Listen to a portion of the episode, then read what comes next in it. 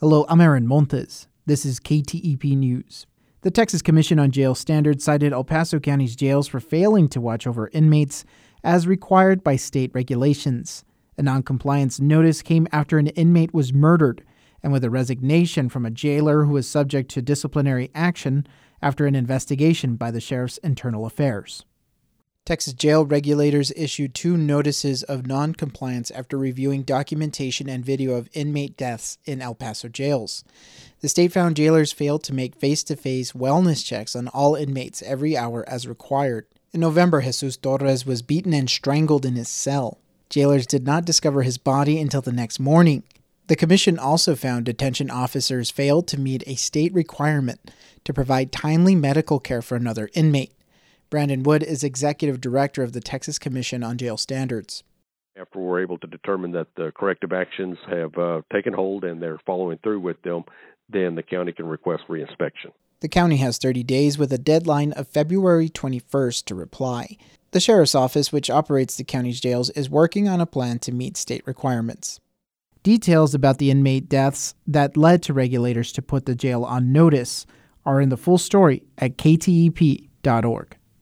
And today is the first day a new human smuggling law takes effect. Immigrant advocacy organization Border Network for Human Rights held a press conference to caution ordinary citizens could get caught up in the crackdown.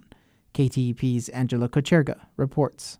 A half dozen organizations that work with migrants in El Paso are speaking out against the new law. They say anyone transporting an undocumented migrant for any reason could now face charges. Jennifer Babayi is director of legal services for Las Americas Immigrant Advocacy Center. If you are assisting immigrants um, by driving them to church, by driving them to the hospital, if you are a shelter and you need to transport somebody for emergency services to a clinic, you could be covered under this law and harmed. You could be fined. You could have jail time. The law increases jail time from two to ten years for human smuggling or operating a stash house. The Texas legislature approved the law last year during the third special session. For K T E P News, I'm Angela Kocherga. And a proposed Senate border bill would make it more difficult for migrants to seek asylum. K R A Stella Chavez reports some in Texas say the bill goes too far, while others say it isn't restrictive enough. The bill is tied to aid for Ukraine and Israel. It would require the president to close the border if migrant crossings exceed a daily average of five thousand. And migrants seeking asylum would have to pass a stricter credible fear standard. Those who do, though, would receive work permits. Laura Collins is an immigration policy expert at the Bush Institute in Dallas.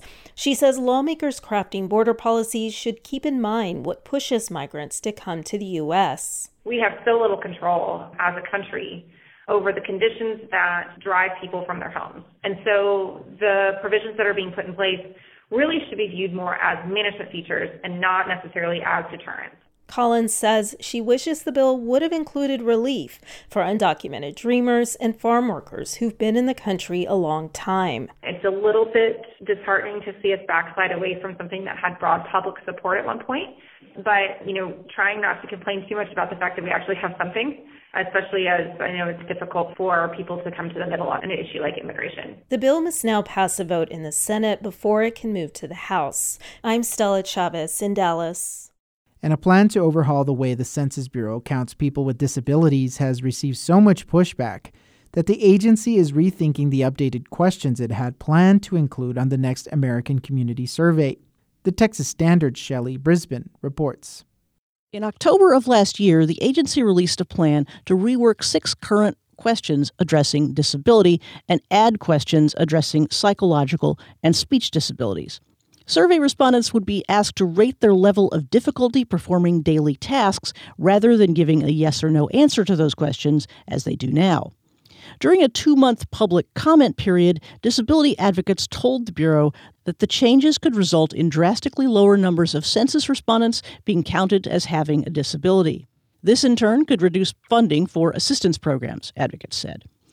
Now, the Census Bureau says it will reconsider its proposed questions and will work with other federal agencies to develop questions designed to yield a more statistically accurate count of Americans with disability.